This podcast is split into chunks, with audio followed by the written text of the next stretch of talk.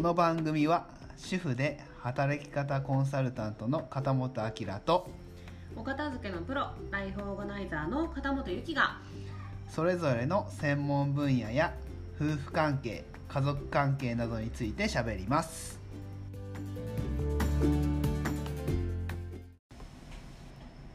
はいえー、今日は新潟のいいところについていいところ喋りたいと思います新潟ね行きましたねそうですね、うん2018年3月までうん新潟でしたね5年間住みました新潟にうんまあ僕の転勤だったんですけど、えー最初はね新潟に行くって言った時はうんびっくりしたんでしょびっくりしたその日に絶対転勤先が出るよって言われてて習い事してた体育館で電話を受けたんですけど「新潟」って言われどこだと思う新潟って言われた瞬間に「新潟!」って言ったのが体育館に響き渡ったの今でも覚えてるそうね、あのーそういう話はもうね聞きましたうん、で僕も新潟って言われた時にああそうかっていう あのー、まあ、大学時代にね、まあ、実はあの仲良かったやつが実は新潟出身だったっていうふうなことでまあ別にイメージはそんなに悪くないんだけどでもね行ったことないしそもそもうん、だからどうやってやったら新潟にたどり着くそこうとそうがそうできるんだろうっていうそうそうこそかうらそだよれはね最初ね分からんくって、うんまあ、その前岡山に住んでたんですけどまあもちろん岡山から新潟に直行便なんか出てるわけもなくうんじゃあどうやって行きゃいいんかなって言ったらね伊丹空港まで行ったり伊丹空港から飛行機で行くか、東京まで出て東京から上越新幹線で新潟まで行くかっていうふうなことしかなかったと。なかったうね、ん、まあそれはね結構行きか行くのはね結構大変だったりしたよね、うんそれはね、うまあそんな中でね、うん新潟に住んうで、ん西日本出身の夫婦が良かったことベスト3そうねそれは今日は言っとこうか、う、んうんじゃあ第3位はいはい、はいディリリリリンうん米がうまいああ米ねっていうかあのあこれ結構誤解を招くんじゃない米がうまいっていうとうん、米だけじゃないじゃん米だけじゃない植そう物が美味しいそうそうそうあのねご飯が何でも美味しいあの米じゃなくてねご飯っていうのはんあのびっくりしたのはね枝豆じゃね、枝豆ああ枝豆はねほんま新潟に行ってびっくりした一番美味しいいやこれは枝豆ねも食うべねたほ中でんまにあのこの前も新潟遊びに行ったんですけどあの枝豆をねわざわざ茹でてくれとはいいはういふうなことをお願いしたりね、うん、そうお願いっていうしふうなこたともあるぐらい新潟はやっぱり枝豆あと他にもねアスパラとか、アね、スパラねアスパラガスは美味しいうんあの太さねすごいとびっ思うくりするよあれはそう広島帰ってきてねうそうアスパラ見た瞬間細って思ったもんね思うそなんかみずみずしくてちゃんと綺麗な形してうるねうんで柔らかいしね柔らかいしそ美う味しいそうあれはびっくりしたね他にもねうもちろんお酒は美味美味ししいしお米も美味しいしね果物もね果物もそ美う味しいいちごも意外にいちごもね美そう味しいスイカとかねうんそんなんもいっぱいあったりするしっていうのはほんまに美味しいねうんもう何の気兼ねもなく新潟に転勤してほしいよね美味しいからそ うねご飯だけはごご飯あご飯はねあそれは間違いないご飯は美まあ味しでいもねそれがね1日3回やることですから、そうそう人間はそうそう食べるねそそれ大事よ食はう、ね、うんそうじゃあ第2位いく、第二位、はい、第2位うんディディンラーメンが美味しいまた食 ねはいまた食なんですけどラーメンが美味しいよそうねあのねびっくりしたこれも本当にびっくりしたっていうかそういうイメージなかったもんねなかった私が香川県高松市出身でやっぱりうどんばっかり食べてきた人間だっていうのもあるから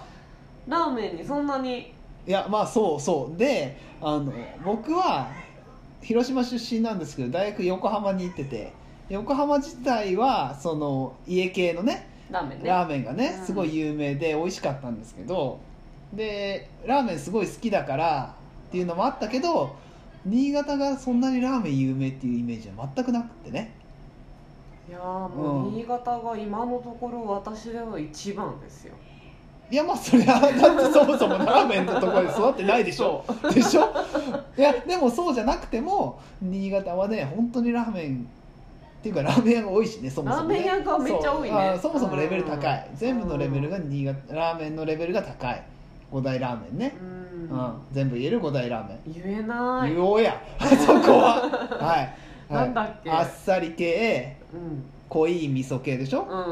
あと生姜醤油んはいは背脂ちゃっちゃい系はい彼らカレーラーメン、うんこの5つでも麻婆ラーメンが美味しいんだよあまあ麻婆ラーメンはねうん美味しいんだけどね5代には入ってなかったね麻婆ラーメンぜひ食べてほしい、そうね麻婆ラーメンが美味しいと思ったのは新潟が初めてな気がってすいうるか麻婆ラーメンそもそも新潟しかやってなくねないのかな多分そんなに広島で見たことない広島は辛いつけ麺はあるけど、うん麻婆ラーメンはないんじゃないかな、うん、ぜひ新潟に行った方麻婆ラーメン食べてほしいよそうね一言言っておくとマルシンっていう店ですはいいそれかたまる屋っていう店ですやマルシンでしょいやたまる屋でしょ、まあそれはまあどうしてもいい やっていうねはいでこれが2位ですいいですねじゃあ1位いこうか1位、はい大事なところだよ、はい、じゃあ第1位はディリリディ人ン間はいそうねそれですようんまあやっぱりねあのー全く知らない土地にうん夫婦とも知らない知ってる人がいない土地に行ったんですけどはいはいいや行ーきまましたあねねあのーよかったね人が人はピカイチだと思いあまーっすていうかねまあ恵まれたよね本当に周りにはうんうんまあ私たちのね うん人柄の良さがあったのかもしれないけど 言うね言うねああそうねあったのかもしれまなあいねけれ言ど、う言うねうんまあ 別にだけそどこあまでの新潟の人たちのキャラクターは私はとても好きでしたそうねあのー特徴を言うとなんだろうねうーんなんだろ思うのはう、うんあのー最初はねちょっととっつきにくい感は若干ある、ううんんでもあの入り込むとすごくあのフレンドリーになるというかあのー親身になっていろいろうんっていうイメージがあるんだよな、そうだね、うんまあもともと港町っていうのもあるから、うんその他の人たちが入ってくるっていうことに対しては違和感はないんだろうけどでもなんか新潟イズムみたいなのがやっぱりちょっとあるからあの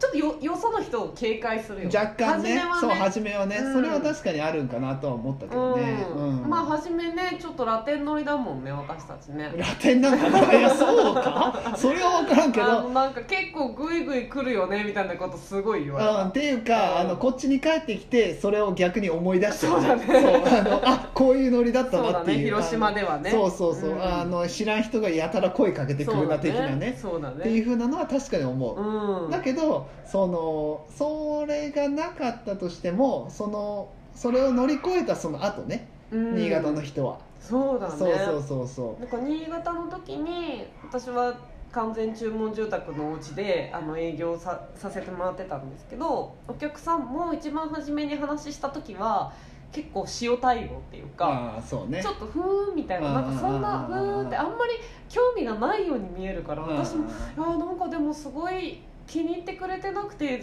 あんまり興味がないのかなって思ったりしたんだけどそ うねその次に会った時とかはなんかいやあのモデルハウスがめっちゃ良くてみたいなああーなんか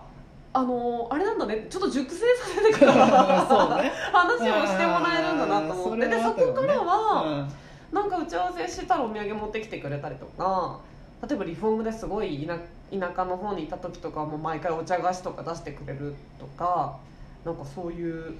そうねもうなんか門戸開けば全て開放みまたいあな、それは確かにあるねううんんうんうんあとはねまあ幼稚園とかねそうだねあのまあうちの子たちは新潟で幼稚園に入って2人とも幼稚園を卒業してっていう卒園してっていうような感じだったんだけどまあそこのね人間関係はね本当にうんありがたかったよねそうだねねうんいま、未だにねそう付ねき合いがあるそのでうね新潟に旅行に行けば止めてくれる人がおってそうそうそうそうね宿いらずそう宿いらずですから、うんそれは本当にありがたいよね、そううんだからね、うん今から転勤する方うもん友達ができるかなとそう思そっうてそうそう一番初めはそう空振りに思えるかもしれませんがそ意外とう意外と響いてますうん本当にね、うん新潟に行くえって思わずにうんね楽しんでもらいたいねそう、うん新潟やったと思っていただけそうれば思っていただければなというふうに思っております、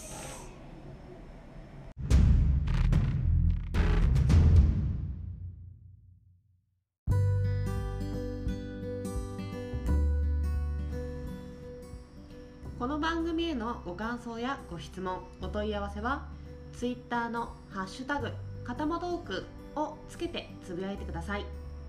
取り上げてほしいテーマなどもお待ちしていますそれではまた次回の「かたまトーク」をお楽しみに